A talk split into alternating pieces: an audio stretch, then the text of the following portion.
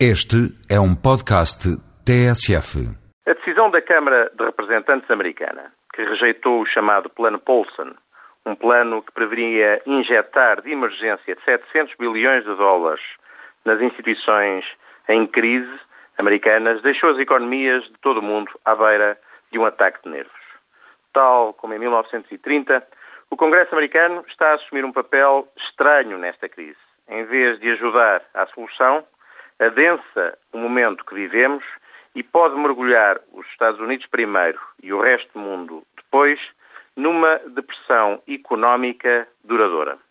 As crises de liquidez vão atingindo instituições financeiras americanas e espalhando o seu efeito na Europa, também minando a confiança na economia de mercado e dificultando a vida das empresas.